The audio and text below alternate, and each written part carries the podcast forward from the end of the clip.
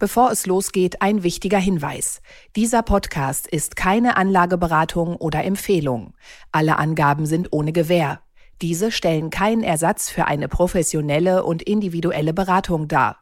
Werteentwicklungen der Vergangenheit sind kein Indikator für zukünftige Wertentwicklung. Aktien fürs Leben. Der Vermögenspodcast von Kapital. Mit Christian Röhl und Horst von Butler. Hallo und herzlich willkommen zu einer neuen Folge von Aktien fürs Leben, dem Vermögenspodcast von Kapital. Wir sind Christian Veröhl und Horst von Butler. Ja, das ist die letzte Folge in diesem Jahr. Ich kann es kaum fassen und deswegen ist es auch eine besondere Folge. Wir wollen natürlich ein bisschen zurückschauen, aber vor allem nach vorne ins kommende Jahr. Das tun wir mit einigen Gedanken und Ratschlägen, aber auch ein bisschen spielerisch heute. Ja, es ist unsere Aktien fürs Leben Jahresend-Special-Folge und ähm, wir sitzen hier. Ich habe Christian in so ein Bischt auch gehüllt, das traditionelle WM-Gewand der Argentinier. Steht ja auch genauso gut wie Messi, muss ich sagen. Ja. Also fühlst du dich auch so ein bisschen wie Messi? Ja, ja, total. Ja, wir sind alle ein bisschen Messi. Ähm, ja, also ich meine, stell dir das mal vor, ja, du hast den genialsten Moment deiner Karriere, ja, und willst mit deinen Kumpels jetzt endlich feiern und diesen Pokal in die Hand nehmen und dann kommt Onkel Emir und zieht dir so eine schwarze Gardine über. Ja. Und dann ist da noch der andere peinliche Onkel, ja, der sich auf jedes Foto drängt, Onkel Infantilo. Also es ist schon eine sehr, sehr merkwürdige Geschichte. Und ich habe ja nur noch so ein bisschen die Hoffnung, dass diese Gardine am Ende von Louis Vuitton war, so als kleine Rache der Franzosen. Also ich äh, muss ja sagen, äh, ich finde es ja geniales Marketing von den Kataris, muss man einfach neidlos anerkennen. Die haben jetzt dieses Gewand berühmt gemacht. Wir werden es bestimmt auf vielen Fashion Weeks sehen, verschiedene Variationen. Es ist halt so, es ist halt so transparent. Ne? Also Aber es war auch ein Symbol, gucken, es war auch ein Symbol. Es wird ja seit, äh, es wird ja seit, äh, seit dem Finale auch heftig darüber diskutiert und gestritten.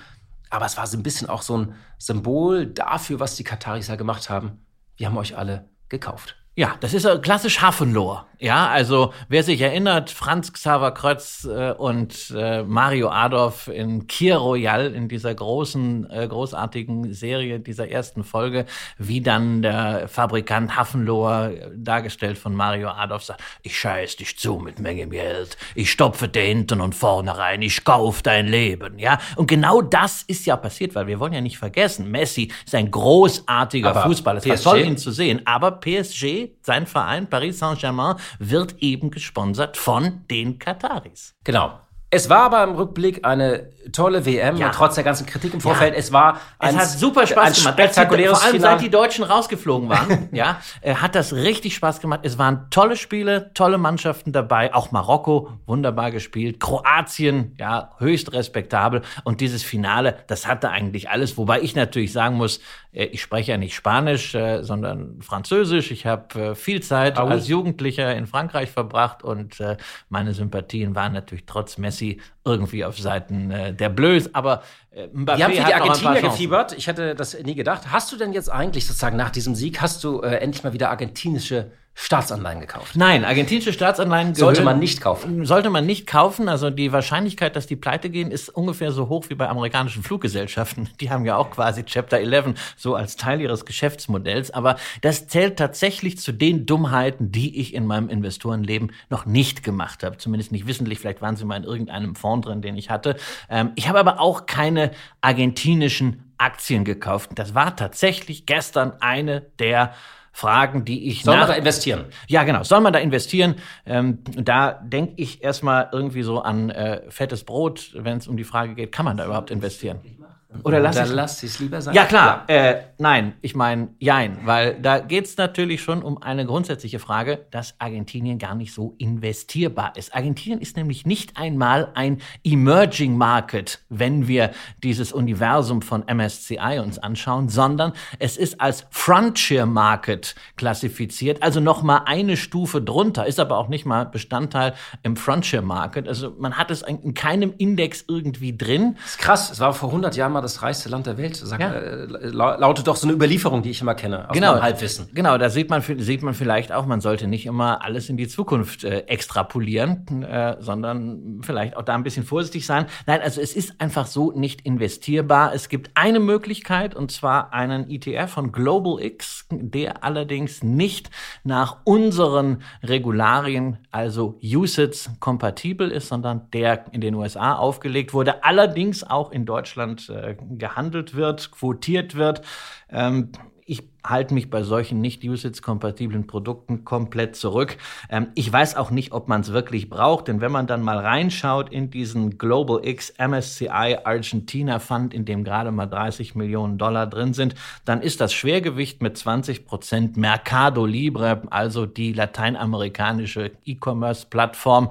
Ähm, die kann man sich natürlich auch so kaufen in New York. Und ansonsten, was haben wir drin? Ja, wir haben den teilstaatlichen Ölkonzern mit drin. Wir haben Ar Arcos Dorados dabei. Das ist der Master-Franchise für McDonald's in Lateinamerika und in der Karibik. Die machen immerhin 6,7 Prozent der globalen McDonald's-Franchise-Umsätze. Dann haben wir die Grupo Galicia, also ein Finanzdienstleister, und Pampa Energia. Ähm, das, das klingt wunderbar, diese Aktie. Ich weiß nicht, was sie machen, aber. Sie sind äh, nur ein Stromversorger, ja. Und ähm, also wenn In man, der Pampa sitzen die wahrscheinlich. Höchst, höchstwahrscheinlich. und das darf man da dann sogar sagen. Ähm, es ist jedenfalls ein absolutes Nischensparteninvestment, bei dem man sehr, sehr vorsichtig sein sollte, auch wie gesagt regulatorisch. Es ist jetzt auch nicht so, dass es die letzten Jahre sich so wahnsinnig gelohnt hätte. Ähm, es ging seitwärts über fünf Jahre in US-Dollar, also ziemlich enge Korrelation mit anderen lateinamerikanischen Ländern, wie zum Beispiel dem MSCI Brazil ETF. Brasilien war ja auch mal eines unserer Themen in diesem Jahr. Und vielleicht eine Sache, die interessant ist, Argentinien hat mal wieder das Problem mit einer galoppierenden Inflation, Inflationsrate 88 bei 88 Prozent. Ja. Und äh, 1978 und 1986, als die Argentinier auch Weltmeister geworden sind, war die Inflation sogar über 100 Prozent. Ja, spannend. Äh, so viel sozusagen deine kleine Nachlese zum, äh, zum Weltmeister soll man investieren. Wenn ich mal mit, äh, im Gegensatz zu fettes Brot würde ich eher zu einem Nein tendieren, wenn ich das mal zusammenfassen darf, was dein Rat ist. Ja, äh, was machen wir heute? Wir machen äh, einen äh, kleinen Jahresrückblick und Ausblick. In zwei Teile äh, äh, wird sich unsere Folge teilen. Sie bekommen nicht die gewohnten Rubriken, liebe Hörerinnen und liebe Hörer. Äh, dennoch wird es natürlich auch um Aktien gehen. Wir machen, äh, ja, lassen sich ein bisschen überraschen, äh, machen sich eine Tasse Tee oder Glühwein, äh, vielleicht ein bisschen Gebäck und Dominosteine. Vor uns liegt übrigens auch hier die, nicht nur am Kiosk, sondern vor uns liegt die druckfrische Ausgabe Das Beste für Ihr Geld 2023 von Kapital. Die können Sie natürlich auch kaufen. Ich werde auf ein, zwei Gedanken aus dieser Ausgabe, ist übrigens immer unsere stärkste Ausgabe jede, äh, jedes Jahr, äh, werde ich zurückgreifen. Aber wir machen jetzt hier erstmal äh, los. Auf jeden Fall, da können Sie es äh, vertiefen. Und wir haben übrigens die ganze Strecke, wenn du hier mal guckst, Christian, wie haben wir sie bebildert? Wie kann man, wie, wie kann man eigentlich heutzutage, wenn man nach Bildern sucht für den Jahresrückblick, gibt es eigentlich nur eine Metapher? Und ich muss jetzt hier. Ich denke die ganze Zeit nur an Dominosteine. Du hättest irgendwie einen Dominostein ja, dran sollen. Okay, Nebelwand. Ja, das ist wieder mal beeinflusst von unserem äh, Podiumsgast genau. Henning Gebhardt. Schöne Nebelbilder haben wir gezeigt. Ja, aber schauen wir erstmal mit ein paar Gedanken und Ratschlägen zurück und auf das neue Jahr. Das Ganze sehen. Christian ist ja mehr als einmal festgestellt worden, dass dies ein besonderes, ein intensives und auch außergewöhnliches Jahr war. Wirklich ja, stressig, auch ein, ein, ein bitteres Jahr. Und es ist ein Jahr, das viele getrost abhaken möchten. Und auf 2023, auch das ist irgendwie neu, schauen viele Menschen mit so einem mulmigen Gefühl, nicht mit gerade viel Hoffnung, äh, gehen auch ins neue Jahr. Was bringt uns das Ganze? Und äh, viele haben ja auch gedanklich dieses Jahr nur schon auf den nächsten Winter reduziert, als ob es nur darum geht, äh, die Gasspeicher zu füllen. Äh, nach dem Motto, nächster Winter müssen wir irgendwie hinkriegen. Insofern würde ich sagen, kann uns das nächste Jahr auch nur noch überraschen, weil ich denke, es werden auch noch jede Menge andere Sachen passieren. Es wird nicht nur Zusammenbruch geben, sondern auch Aufbruch. Wir sagen uns ja eigentlich, es kann nur besser werden. Ja, und das erinnert mich so ein bisschen an 2020, wo man dann auch gedacht hat, ja, also jetzt nach dieser Corona-Pandemie ja. und jetzt haben wir bald den Impfstoff. Gab nur das kann, Unterschied. Wir hatten kann, schon einen Impfstoff, wir ja, haben eine Lösung. Aber trotzdem haben wir gesagt, es kann nur besser werden. Was passierte? Es war noch mal bis Mai alles dicht. Dann war das Jahr 2021. Und dann war es aber cool. Dann war das Jahr ziemlich gut, natürlich auch gerade äh, an den Börsen. Ja. ja. Und dann haben wir wieder optimistisch reingeschaut und dann eben dieser furchtbare Krieg mit all dem, was er dann auch an, für uns ja. an, an Folgen mit sich brachte. Ja, und jetzt sagen wir, okay, was, was soll jetzt noch kommen? Ja, und äh, ich habe hab mir, so hab mir gedacht, ja, haben wir vielleicht jetzt als nächstes eine Alien-Invasion. Ne? ja, auf die Alien-Invasion kommen wir noch später, lass dich da überraschen. Aber ähm, äh, ich vielleicht mal so drei, drei Gedanken, äh, noch einmal äh, zurückblickend. Ich bekam ja interessanterweise am Tag, nach, nachdem Russland die Ukraine überfallen hat, bekam ich ja Corona das erste Mal. So. Und ich habe dann so, ich erinnere noch, wo ich tagelang da in, äh, zu Hause in der Isolation liege. Das ist ja diese Mischung zwischen Hotel und Knast, das kennst du auch. Und die, wie sich dir der äh, Corona-Ticker vom Ukraine-Ticker abgelöst wird. Und ich merkte auch in mir körperlich, wie ich so beide Krisen in meinem Körper das erste Mal hatte. Einerseits dieses Virus und dann auch diesen Krieg, der mich schon, ich habe ja mal Russisch gelernt wegen Michael Gorbatschow, habe ich einige Male erzählt hier im Podcast. Äh, das hat mich auch wirklich so, beides schüttelte mich so ein bisschen durch und ich hatte das Gefühl, das ist das ja, was auch unser äh, Gesellschaft so ein bisschen passiert ist. Viele nennen das diese multiplen Krisen oder die Krise in der Krise in der Krise oder Christian Lindner hat es gerade die verschachtelte Krise genannt. Also wir haben immer noch eine große Bandbreite an äh, Szenarien. Trotzdem habe ich mich gefragt, äh, wenn ich jetzt nach vorne gucke, die Frage ist immer, und das ist mein erster Gedanke, welches Puzzle legen wir im Kopf? Ich glaube, man kann im Moment sehr viel Geschichten natürlich von, von Zusammenbruch, von Krise, von Ende äh, erzählen. Jeder kennt einen Bäcker. Mein Bäcker Hillmann hat es übrigens nicht geschafft. Der hat am Wochenende das letzte Mal aufgehabt, Traditionsbäcker 1931, fünf oder sechs Filialen in Berlin. Die machen komplett dicht.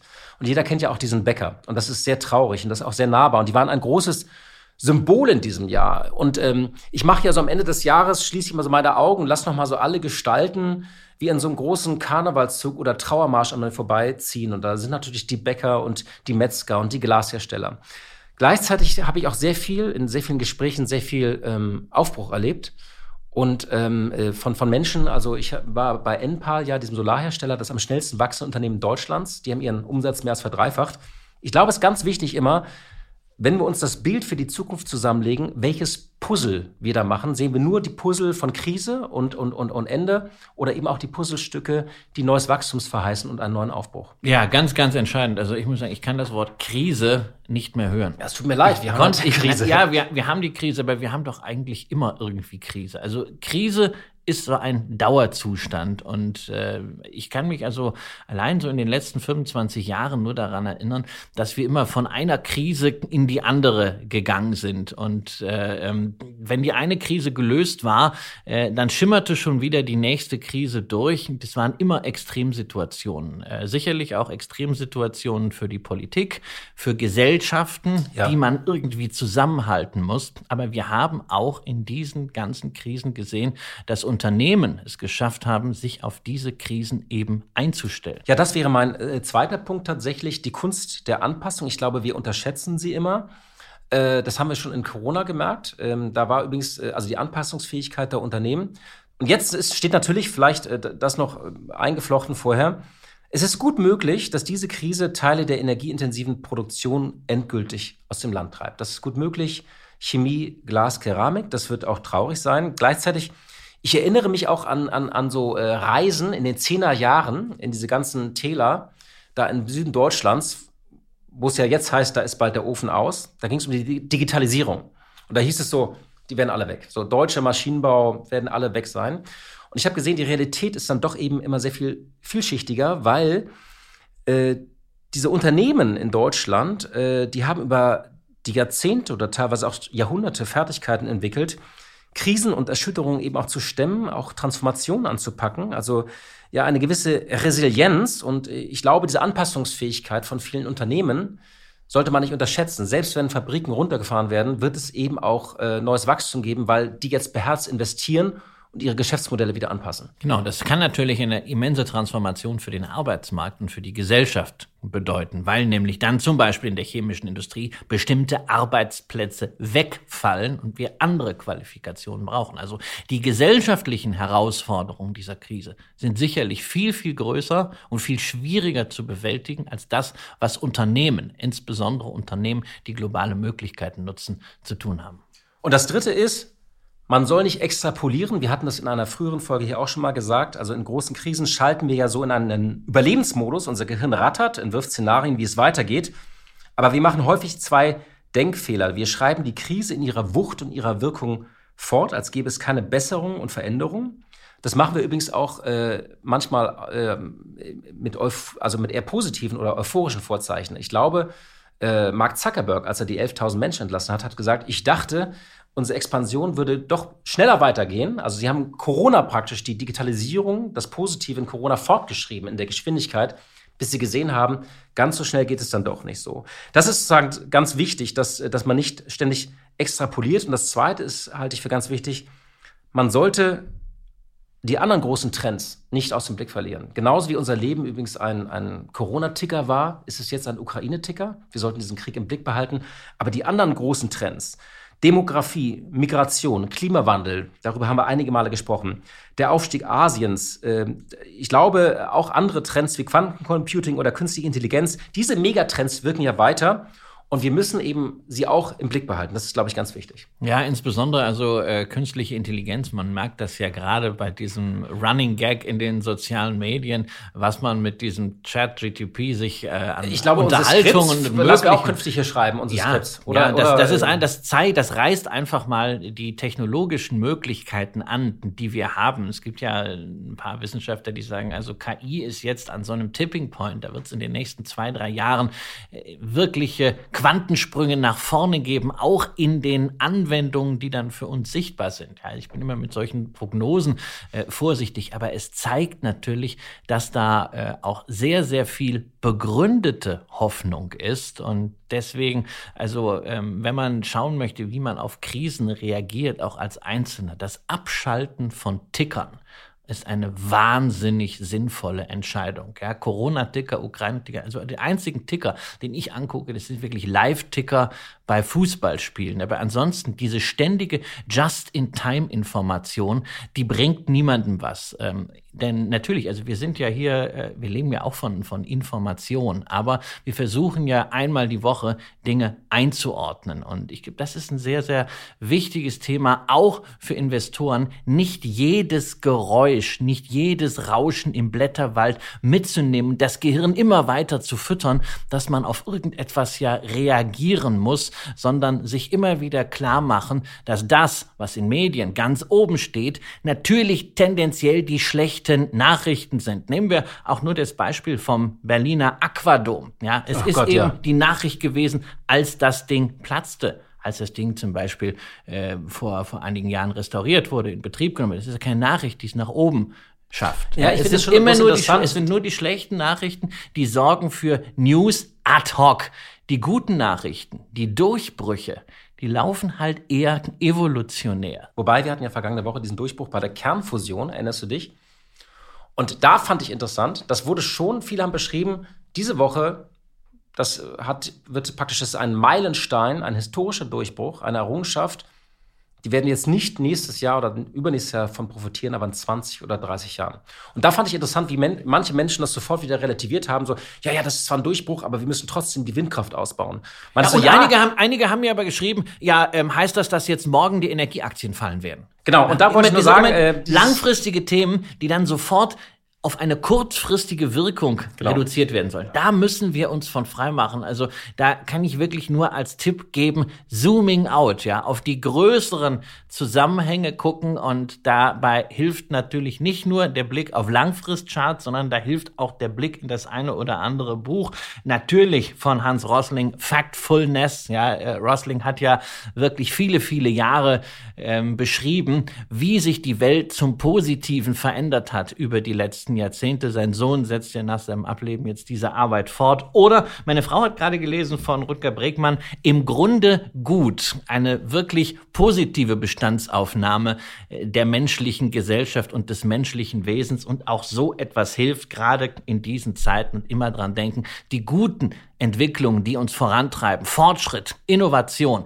die sind evolutionär. Die stehen ganz selten ganz oben in den Headlines. Aber das ist die Substanz, die wir auch mitnehmen müssen. Genau. Also die Probleme der Menschheit, ja, die sind groß, aber die Fähigkeit des Menschen, diese Probleme zu lösen, die ist es eben auch. Ja, und das spiegelt sich ja auch in den Kursentwicklungen wieder. Ja, ähm, es gibt natürlich sehr, sehr viele rational klingende Argumente, warum man jetzt besser keine Aktien haben sollte. Aber wenn wir mal in die Geschichte schauen, dann gab's die doch eigentlich immer. Ich habe das letztes Jahr mal auf so einem Frühstücksbrettchen äh, zusammengefasst. Das hast du mir geschickt letztes Jahr. Ja, das, das, war, das es war bei mir immer noch da. Es war, ein Ratz, es war ein Ratzfatz Zeit. Habe ich mich aus, bedankt? Ausverkauf hast du und es wird, es wird auch sicherlich wiederkommen, aber ich poste es jetzt nochmal auch fortgesetzt. Aber wenn wir da einfach nochmal dran denken an die die Nachkriegszeit, ja, von der Kuba-Krise über die Ölkrise, vom irakischen Überfall auf Kuwait bis zum Asien-Crash, vom 11. September bis zur Lehman-Pleite, vom Brexit-Votum bis zum Coronavirus. Irgendwie war der Globus, um mal eine Formulierung unserer ehemaligen Kanzlerin zu nehmen, doch ständig aus den Fugen. Aber trotz allen Krisen, Crashs und Katastrophen hat sich der S&P 500, der amerikanische Leitindex, seit 1950 mehr als verzweihundertfacht betrachten, da sind die Dividenden übrigens noch gar nicht mitgerechnet. Da sehen wir doch diese Anpassungsfähigkeit. Und ich bleibe dabei, Unternehmen, die menschliche Grundbedürfnisse bedienen, wie Essen und Trinken, Gesundheit, Energie, aber auch natürlich sowas wie Kommunikation, Mobilität, Sicherheit, Entertainment, diese Unternehmen werden auch weiterhin in ihrer Gesamtheit Geld verdienen und Werte schaffen. Und diese Werte werden sich früher oder später in Börsenpreisen widerspiegeln. Ja, das ist äh, doch ein schönes, äh, ein schönes Plädoyer oder Schlusswort für unseren ernsten Teil des Jahresrückblickes, dass man sagt, okay, langfristig denken ist ganz wichtig, selbst wenn es auch natürlich, ähm, ich glaube, jetzt Zinsen und Inflation werden nächstes Jahr noch eine Rolle spielen, aber es bringt jetzt, glaube ich, nicht jeden Tag zu gucken, was ist die jüngste Prognose zur Inflation oder was ist die jüngste Prognose zu den Zinsen. Ähm, Im nächsten Jahr werden sich auch viele Chancen äh, bieten und ich glaube tatsächlich, mit ein bisschen Mut zur Risiko könnte man nächstes Jahr auch sehr viel Geld verdienen. Genau, oder zumindest die Basis dafür legen. Ja, also ich will ja, ich orakel ja ungern, aber ich fühle mich momentan so ein bisschen wie 2001. Ja, damals hatten wir ja auch diesen geopolitischen Schock, der 11. September. Ähm, dazu die geplatzte Hightech-Blase, die kräftig auf die Stimmung drückte. Auch das haben wir jetzt gesehen. Und dann hat man gedacht, naja, also hm, was, was soll jetzt noch kommen? Dann kam 2002. Aber erstmal diese richtig fette Rezession. Nur, wer in diesem Tal dann die Nerven behalten hat, vielleicht dann sogar gekauft hat oder über einen Sparplan einfach dabei ich war. Ich glaube, ich habe da Leikos-Aktien leider gekauft. Ja gut, ne, das ist eben dann das Thema. Aber wer damals den breiten Markt gekauft hat, der war schon zwei, drei Jahre später wieder deutlich erholt vom Vermögenstand. Und weil du gerade Leikes äh, erwähnst, das ist eben genau die Geschichte. Nicht nur langfristig gucken, nicht nur das Rauschen entfernen, sondern auch nicht zu speziell wetten. Also wenn es nur Leikes war. Ich habe mir sogar Geld von meiner Mutter geliehen. Ich habe die Geschichte hier mal erzählt. Ich hatte damals, das waren meine ersten Erfahrungen an der Börse vor 2001, glaube ich. Da habe ich einfach alles falsch gemacht. Das Wichtige ist doch, dass man aus diesen Fehlern lernt. Genau. Und das, das, das heißt also heute ähm, eben wirklich breit streuen. Denn es werden Unternehmen auf der Strecke bleiben. Es können Sektoren lange strukturelle Probleme bekommen. Es können Länder sehr lange strukturelle Probleme bekommen. Du hast eben Argentinien erwähnt. Vielleicht erwischt es diesmal Deutschland. Ich persönlich glaube nicht dran. Ich bin nicht so negativ auf Deutschland wie alle Medien. Aber man sollte sich da eben entsprechend breit aufstellen und ganz wichtig, aus Investments keine Religion machen. Ja? Weder aus einzelnen Aktien wie Tesla, noch aus ganzen Assetklassen wie beispielsweise Bitcoin, aber auch nicht aus Verpackungen oder aus Einkunftsarten wie ETF-Jünger oder Dividendenfetischisten, sondern sich da sowohl im Portfolio als auch gedanklich breit aufstellen. Und da gibt es ja diesen schönen psychologischen Trick. Ich habe ja die Sparpläne für meine Kinder irgendwie so seit Frühjahr, ich glaube, habe die verdoppelt oder sogar verdreifacht. Und das Schöne ist, meine Kinder wissen das gar nicht. also dass sie diese Depots haben. Deswegen kann es auch keine Panik in diesen Depots geben, weil sie gar nicht wissen, ob die rauf oder runter gehen oder welchen Stand diese Depots haben. Und dieser psychologische Kniff zeigt eben, wenn man langfristig dabei ist, das werden die irgendwann in fünf oder zehn Jahren kriegen, dann gehe ich mal davon aus, dass das dass sie auf jeden Fall einen Gewinn eingefahren werden, äh, haben werden. Wenn nicht, wenn es da gerade einen Crash gibt, haben sie jede Menge Zeit, noch zu warten. Genau, und mich erinnert das äh, an das äh, rheinische Grundgesetz, was ich auch mal zu Börsenregeln verarbeitet habe. Mein Großvater hat mir ja nicht nur viel über Börse beigebracht, sondern auch äh, über das Leben an sich. Und die ersten drei äh, Artikel des rheinischen Grundgesetzes sind ja, et is wie et is et köt wie et köt und et hätt noch immer Jotje Jange. Und dieser Grundoptimismus, auch wieder mit Blick auf die Anpassungsfähigkeit, äh, der eint uns ja als Aktionäre. Weil ansonsten würden wir ja sagen, okay, wir ziehen wie einst Udo Ulfkotte auf eine einsame Insel und gucken, dass wir uns äh, autark versorgen können. Das wollen wir ja nicht. Das große Aktien fürs Leben Jahresend-Spezial. Liebe Hörerinnen und liebe Hörer, jetzt wird es hier ein bisschen äh, äh, besinnlich. Äh, Christian hat sich den Glühwein äh, schon äh, eingeschenkt, ich auch. Nein, wir wollen mal ein bisschen etwas wagen und an das ganze Thema noch spielerisch herangehen. Vorab, Christian, ich wollte noch mal sagen, du hast gerade über dein Frühstücksbrett äh, gesprochen. Ich wollte an dieser Stelle noch mal loswerden, wie sehr ich deine Tabellen und Grafiken schätze, die du hier immer in das Skript reinlädst. Du hast irgendwie gefühlt immer alles auf, auf Taste oder macht das inzwischen eine KI? Oder nee, nee, das einen Saugroboter zu Hause, nein, der das, nebenher macht? Nein, das macht keine KI, sondern ich pflege einfach wirklich äh, gewisse Sheets, das auch äh, in der Regel noch äh, händisch. Also ich habe eine ganze äh, Statistik mit äh, Indizes auf Monatsbasis, auch da äh, Zooming out, ja, die ich für mich archiviere und dann entsprechend auswerte, sodass ich zu vielen Sachen auch was rausziehen kann. Das mache ich wirklich händisch, weil es erleichtert halt auch das Verständnis für Zusammenhänge, das Verständnis für ähm, Dimensionen Dimensionen. Und ich nutze ja auch keine Schnittstellen beispielsweise, äh, um meine Vermögensverwaltung zu aggregieren, sondern auch da äh, wird jeder Beleg händisch eingegeben. Ja, dadurch weiß ich halt, was ich auch an Dividenden bekommen habe und habe einfach ein Gefühl für die Gesamtvermögenssituation. Okay, gehen wir mal so ein paar Formate durch. Ähm, ich werde mal kurze Stichworte nennen. Ich werde das hier ein bisschen strukturieren und dann werden wir versuchen, möglichst spontan darauf zu antworten. Also Christian, für Sie als Hintergrund hat jetzt gerade keine Sheets mehr, keine Charts mehr. Ähm, aber äh, natürlich muss, äh, werde nicht nur ich fragen oder dich löchern. Ja, legen wir los. My Biggest Bet 2022. Ja, was war eigentlich äh, deine größte Wette, Christian? Also ich habe bewusst keine Wette für dieses Jahr eingegangen, weil erstens äh, ich wette nicht, äh, sondern ich versuche, wie eben schon mal gesagt, auch wenn das so wahnsinnig langweilig klingt, mich bereit aufzustellen. Und zweitens, also dieses Ja, das ist natürlich immer ganz schön, so eine Einteilung, wo man mal Bilanz zieht. Aber letztendlich äh, ist es ja auch der Börse jetzt egal, ob wir am Kalender jetzt hinten einen weiterdrehen oder nicht, sondern da gucke ich halt auf Grundsatzthemen. Ähm, aber es ist schon so, dass ich äh, vor einiger Zeit eine größere Position in erneuerbare Energienaktien aufgebaut hatte, nachdem ich meine Solarparkbeteiligungen äh, verkauft gekauft hatte. Das war halt immer so lala und das ist natürlich dieses Jahr etwas, äh, was sich sehr, sehr positiv entwickelt hatte. Ähm, da habe ich so einen, ja, sicherlich einen gewissen Klumpen in der Encarvis, weil ich einen guten Draht äh, zum Management habe und äh, auch die gesamte Struktur dort, auch wiederum mit dem europäischen Plattformgedanken sehr, sehr gut finde. Aber ich habe auch die, die kleineren Werte. Manche haben richtig viel Freude gemacht, äh, wie eine, eine PNE, die sich, glaube ich, dieses Jahr mehr als äh, verdoppelt hat. Da wird man jetzt mal gucken, wo die dann am Ende landen. Ähm, andere, ähm, wie eine, wie eine Clearer als, als äh, die Listing-Wert, haben halt enttäuscht, aber das ist eben Diversifikation.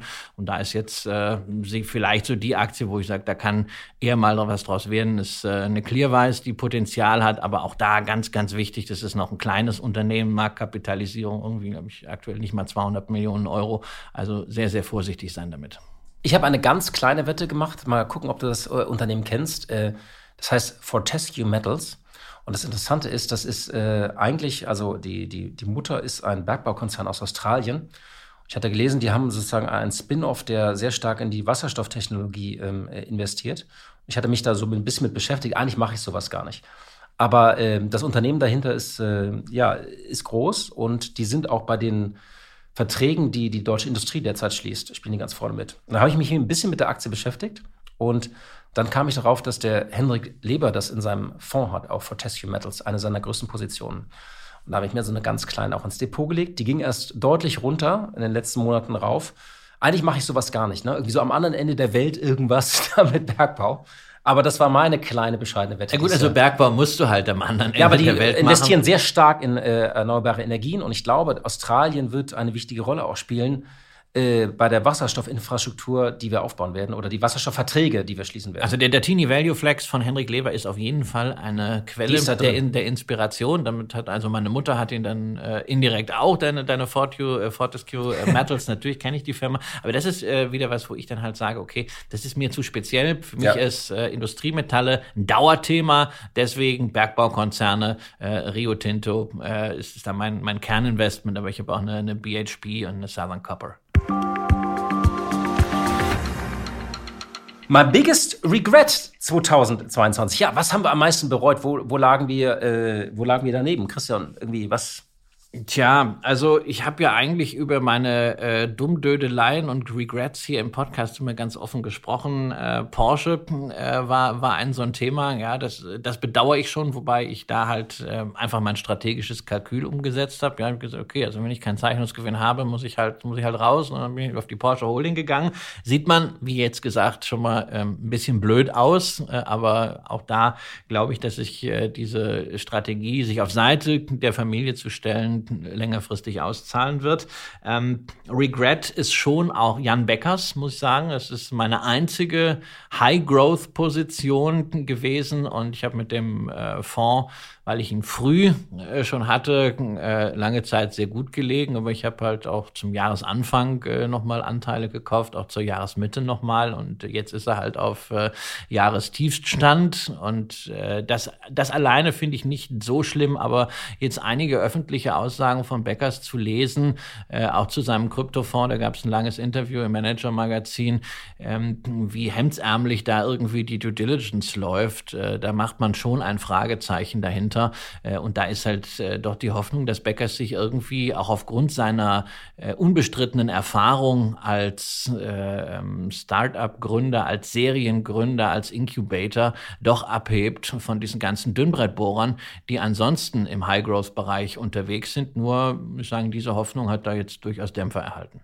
Ja, ich habe, ich habe, ich bereue, oder was heißt bereue? Ich ähm, ähm, habe so ein, zwei Sachen ein bisschen verpasst. Wir haben da ganz am Anfang mal drüber gesprochen, dass ich manchmal so Aktien aus dem, aus dem Blick verliere, ja. Also ich kümmere mich einfach nicht drum. Die stehen dann wie auf so einem Dachboden. Und erinnerst dich an Stanley Black Decker? Die habe ich, ich habe das einfach, die sind ja wirklich nicht gut gelaufen. Ich glaube, die haben jetzt ihren Kurs von vor drei oder vier Jahren erreicht. Ähm, ich habe da alle Gewinne abgegeben. Ja, sie liegt noch bei mir drum. Ich muss mal gucken, ob ich die bei so einem Depot putz. Das ist das gleiche wie so EasyJet. Da hatte ich mal wunderbare Gewinne mitgemacht. Hab dann das vor Corona die Augen aus dem Augen verloren. Also das ist ja meine alte, meine alte Schwäche, dass ich äh, mich manchmal um diese Aktien nicht mehr so kümmere, wie man es vielleicht tun sollte. Und war, aber letztendlich ist es so, vielleicht bereue ich das auch gar nicht. Du hast ja damals diese schöne Regel gegeben, naja, vielleicht bist du ja nicht nur, vielleicht bist du ja gar nicht ein schlechter Verkäufer, sondern jemand, der einfach durchhält. Die Aktie wird sich berappeln. Sie hatte ja eine gute Dividendenhistorie davor. Jetzt habe ich sie im Depot. Äh, jetzt muss ich das äh, äh, aussitzen, sozusagen, dieses Formtief. Ich glaube, das ist auch eine Erfahrung, die viele Anlegerinnen und Anleger aus den letzten äh, zwei, drei Jahren machen können. Ähm, dass äh, dieser alte Satz an Gewinnmitnahmen ist noch keiner gestorben, durchaus seine Berechtigung hat. Und damit meine ich nicht, dass man jetzt äh, wild tradet, aber dass wenn man wirklich immense Wertentwicklung hat, dergestalt, dass sich eine Position verdoppelt hat, vielleicht gar nicht vom Kurswert her, sondern einfach relativ zum Rest des Depots, wenn es in irgendeiner Form ein Klumpen geworden ist, dass man das durchaus mal als Signal nehmen kann, einfach ein bisschen herauszunehmen. Das muss ja nicht viel sein, aber wenn es dann weiter steigt, immer mal so ein bisschen rausnehmen und dann nicht so einen Klumpen entstehen zu lassen, der dann vielleicht sich irgendwann so äh, wie bei einem Gipfel dann so umkehrt und dann geht's runter und dann ist es wie gewonnen so zerronnen. Das heißt also auf dem Weg nach oben auch mal ein bisschen was mitzunehmen. Ich nenne das persönlich immer Rebalancing. Äh, Und wenn man sich da einfach so eine Quote setzt, wo man sagt, okay, also mehr als x Prozent vom Vermögen sollte diese Aktie nicht haben, dann ist man auch bei einem Depot, was vielleicht nicht so breit aufgestellt ist, wie ich persönlich das bin, ähm, die Chance, dass man da auch wirklich mal Gewinne rauszieht. So, und jetzt als drittes so ein kleiner Einkaufszettel oder wir könnten jetzt auch, ich packe in meinen Koffer spielen. Ähm, wenn du dir gedanklich so eine Liste machst, so für 2023, ich packe in meinen Koffer.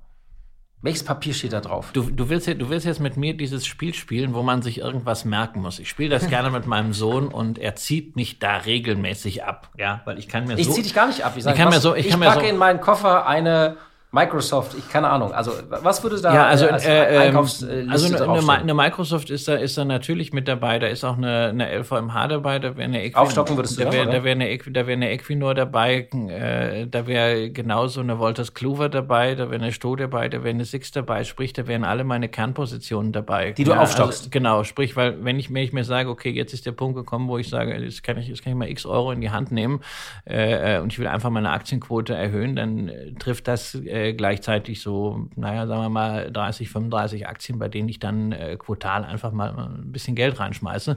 Äh, ich habe jetzt nicht so diese Geschichte, dass ich sage, okay, also diese eine Aktie, die will ich jetzt unbedingt haben und wenn die jetzt unter ein bestimmtes Level geht, dann will ich sie kaufen. Aber so richtig. Also du Dann meinst hau diese, ich gleich du meinst diese 5% Winnetou-Aktien, um die man, darf man das noch sagen, Winnetou-Aktien? Also Aktien, um die man ewig rumschleicht, also sagt so, die will ich mal irgendwann haben.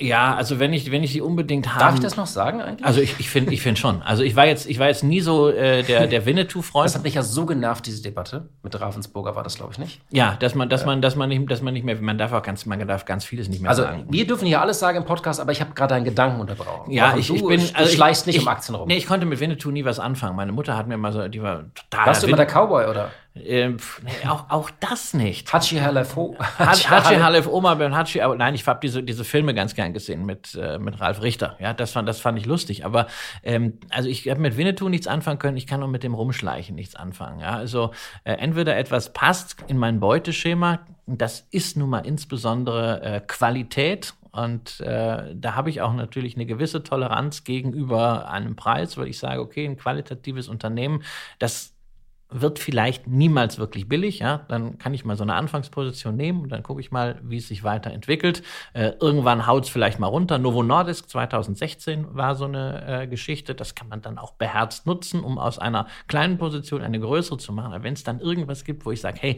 das will ich jetzt unbedingt haben, aber äh, ich weiß gar nicht, wie ich es bewerten kann, ja, mein Gott, dann packe ich halt irgendwie eine kleine Dosis ins Venture Depot und guck's mir halt mal an. Oder ähm, wenn mein Sohn irgendwie einen Bezug dazu hat, dann kriegt er das äh, zum Geburtstag.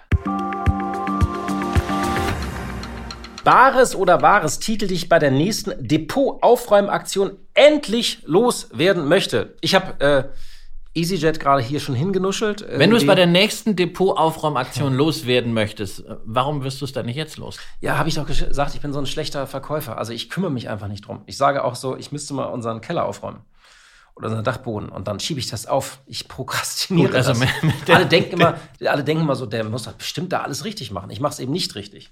Ja, also Aber ich habe äh, tatsächlich... im Depot fällt mir im Depot fällt mir das leichter. Ja, da muss ich erstmal muss ich Du musst keinen Besen in die Hand Genau, ich muss kein Besen, ich muss kein, ich muss keinen Schlüssel suchen. Ähm, also insofern äh, Nee, und vor allem am Dachboden kann ich ja auch so, ich mache dann diese Kartons auf oder im Keller, weißt du? Mach die auf und dann räume ich die von links nach rechts. Oder von rechts Ja. nach oben. Und das so mache ich das, auch. machen, das mach machen auch- meine ich, das, das hat, das hat Das mir mit den Stapeln in meinem Büro zum Beispiel. Also ich habe ich hab so einen Tischstapel und wenn mein Schreibtisch zu voll wird, wird aus dem Tischstapel wird bei mir so ein Regalstapel. Das heißt, ich stapel das dann in Regalen. Aus den Regalen stapel, wenn das voll ist, mache ich einen Bodenstapel irgendwie. Also äh, das kommt dann auf den Fußboden. Ich habe verschiedene so Stapel, aber ich stapel eigentlich nur um. Und in einem Depot kann ich das halt nicht machen. Doch, das kannst du auch mal. Es hat mir jetzt äh, ein, ein Follower geschrieben. Er hat jetzt ein paar Aktien, mit denen er sich nicht mehr wohlfühlt, in ein neues Depot umgebucht. So eine Art Bad ja, Bank Genau, oder so eine, so eine Art Bad Bank, wo er gesagt hat, okay, damit habe ich jetzt gedanklich abgeschlossen, aber äh, es ist nur noch so wenig Geld da drin, dass es mich eigentlich nicht interessiert. Ich lasse das jetzt einfach mal, ich track dieses Depot auch nicht, ich lasse das jetzt da liegen und gucke in fünf Jahren mal drauf. Ja, das sind dann so äh, im Wesentlichen so High-Growth-Leichen. Ähm, das kann man machen, weil vielleicht kommt eins davon äh, irgendwie wieder und äh, dann ist es sicherlich eine große Sache.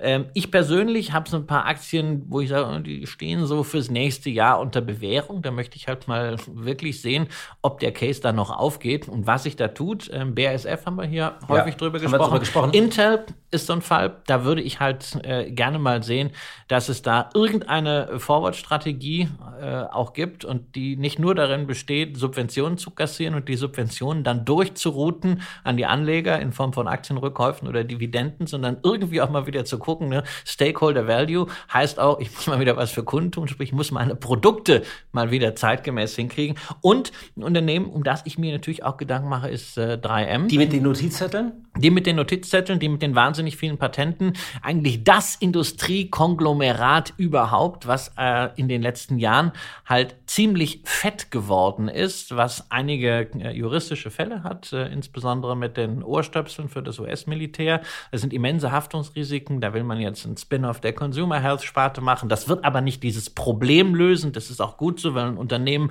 muss zu seiner Verantwortung stehen. Ähm, und da frage ich mich, hat dieses Konglomerat, so wie es momentan geführt wird, überhaupt noch eine Berechtigung oder ähm, müsste man das nicht komplett aufspalten? Du meinst die Post-its an die Börse bringen? Nein, bloß nicht. Also nicht immer, nicht noch immer kleinere Einheiten, ähm, sondern es gibt einfach da bestimmte Geschäfte, die vielleicht woanders besser aufgehoben äh, sind, äh, die vielleicht für Private Equity in Frage kommen. Nur solche Aufräumarbeiten innerhalb eines Unternehmens sind natürlich mühsamer geworden, weil dadurch, dass das Geld teurer geworden ist, bei Private Equity auch nicht mehr so locker sitzt, ähm, fällt halt ein Käufer aus. Und äh, also da möchte ich wirklich auch eine Strategie sehen, weil man hat gesehen, also ähm, die Probleme bei 3M sind leider tiefergehend, als man im letzten Jahr noch vermutet hat. Ja, kommen wir zum Schluss noch. Äh, da habe ich mir was ausgedacht, Christian. Ich hoffe, du bist bereit. Stand-up Investing. Was heißt das? Wir müssen spontan sein, noch spontaner und vor allem ganz kurz. Nicht mehr so differenziert und substanziell, wie du sonst argumentierst. Also es äh, geht wirklich kurz. Äh, ich glaube, wir haben uns gegenseitig was ausgedacht. Du weißt jetzt nicht, was ich sage. Und wir fangen an. Du musst jetzt Sätze vervollständigen. Das kennst du wahrscheinlich. Ich fange mit einem Satz an und du musst sie vervollständigen. Okay? Wenn eine gute Fee mich in eine Aktie verwandeln würde, dann wäre ich bestimmt LVMH. Sehr gut.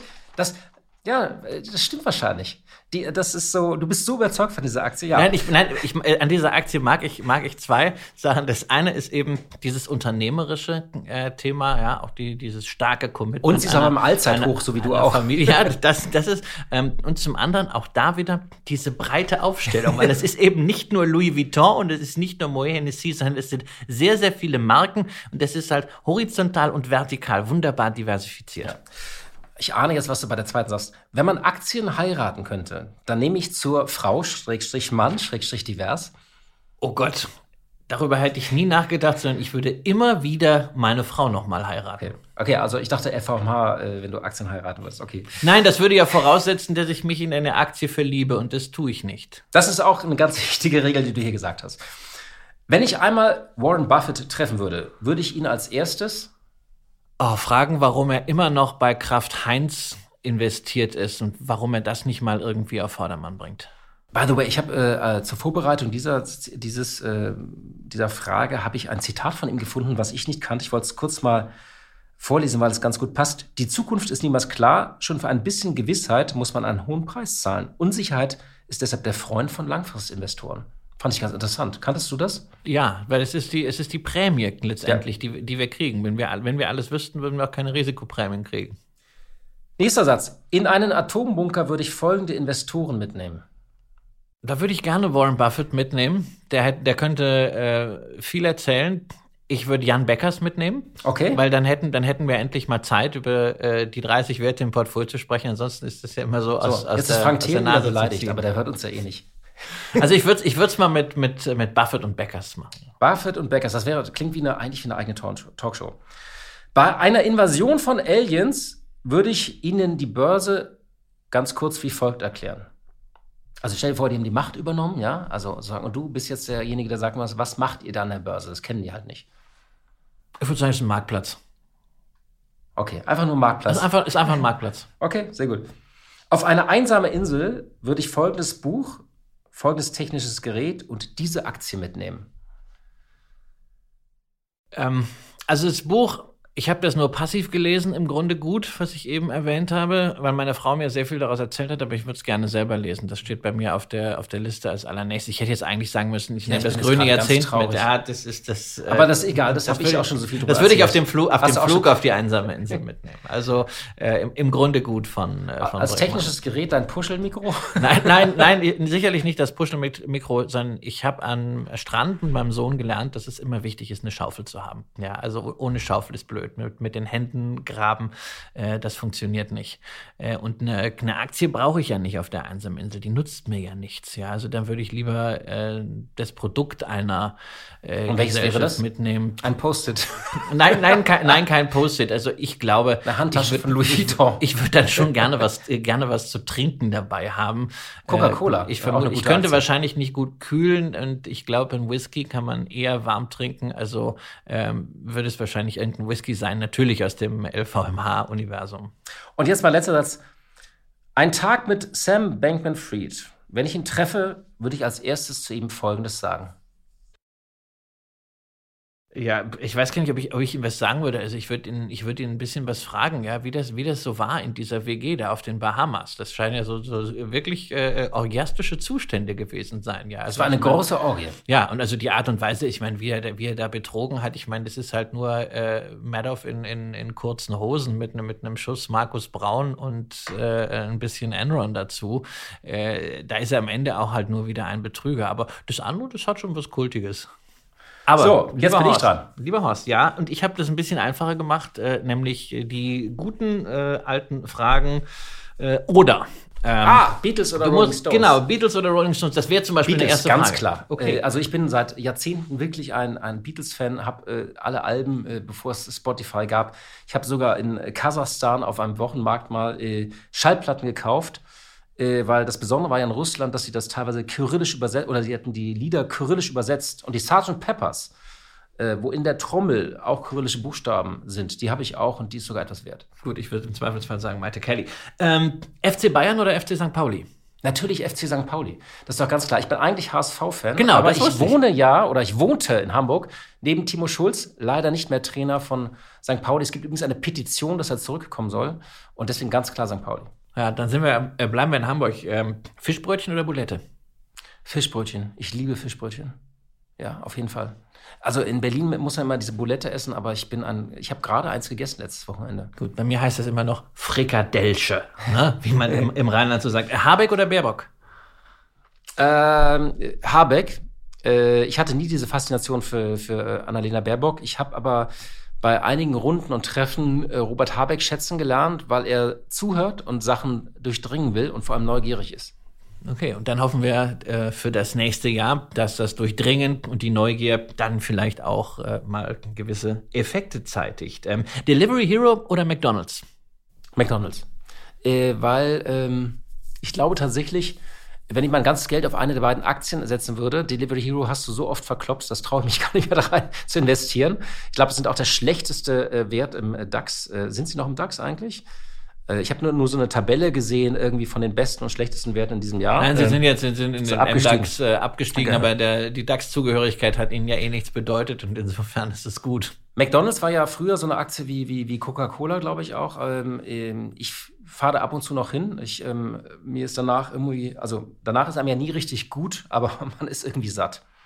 Ja, ich war jetzt eigentlich ein bisschen enttäuscht, dass du gleich auf die Aktie gegangen bist, weil ich Ja. hatte gedacht, du siehst das so ein bisschen auf der, auf der Metaebene so, ob du dir lieber äh, Essen liefern lässt oder dann eher ins Schnellrestaurant. Ich bin nicht so ein. Essenlieferer. Ich auch bin nicht. Es, kommt, es kommt meistens pappig an. Es ist wahrscheinlich auch der, mit einer der Gründe, warum ich mit Delivery Hero ein bisschen fremdle. Ähm, Bar oder Karte? Karte. Ich habe kaum noch Bargeld. Ich habe tatsächlich, äh, und seitdem man das im Smartphone hat, äh, zahle ich eigentlich nur noch damit. Ich habe kaum noch Bargeld. Ja, geht mir ähnlich, wobei ich immer noch daran erinnern möchte, Bargeld ist das gesetzliche Zahlungsmittel und äh, das sollte man uns auch nicht nehmen. Äh, einen habe ich noch. Aber ich äh, habe diesen Bargeldfetischismus, den habe ich einfach nicht. Es gibt ja wirklich äh, ganze, auch, auch Journalisten oder ganze äh, äh, ja, äh, Autoren oder Experten, die ihr ganzes Leben dem Bargeldbesitz verschrieben haben. Ich hatte diesen Fetisch nicht. Ich gucke da rein der Nützlichkeit und der Handhabbarkeit drauf. Also ich habe immer Bargeld dabei. Ich nutze es selten, weil ich finde, es ist so ein beruhigendes Polster. Ja, also gerade wenn ich in, gerade wenn ich in Urlaub fahre. Ich war immer zu dick in der Tasche. Nein, ich habe im Urlaub habe ich immer größere Mengen Bargeld dabei. Also ja, in den USA so ein Dollar, das ist was anderes. Auch nein, so aber auch wenn wir, also wir sind früher mit dem Schiff viel in die Karibik gefahren, ja, und ich habe immer äh, ordentlich äh, Dollar und Euro mitgehabt. Ich, hab, ich, halt, ich hatte das Pfund da, das war immer so ein dickes, Sie können das jetzt nicht sehen, aber das war irgendwie so 10 Zentimeter dickes aber, Bündel musste ich da mal mit haben. Das hat mich voll gestresst. Also für mich ist Bargeld natürlich einfach auch Freiheit, ja, und es funktioniert auch, wenn der Handy-Akku leer ist, es funktioniert, äh, wenn die Plastikkarte durchgebrochen ist oder im Meer gelandet. alles, alles schon passiert. Einen habe ich noch. Ja. Ähm, Jens Erhardt oder Henrik Leber? Oh, das ist äh, schwierig, weil man die so äh, schwer vergleichen kann. Ich würde.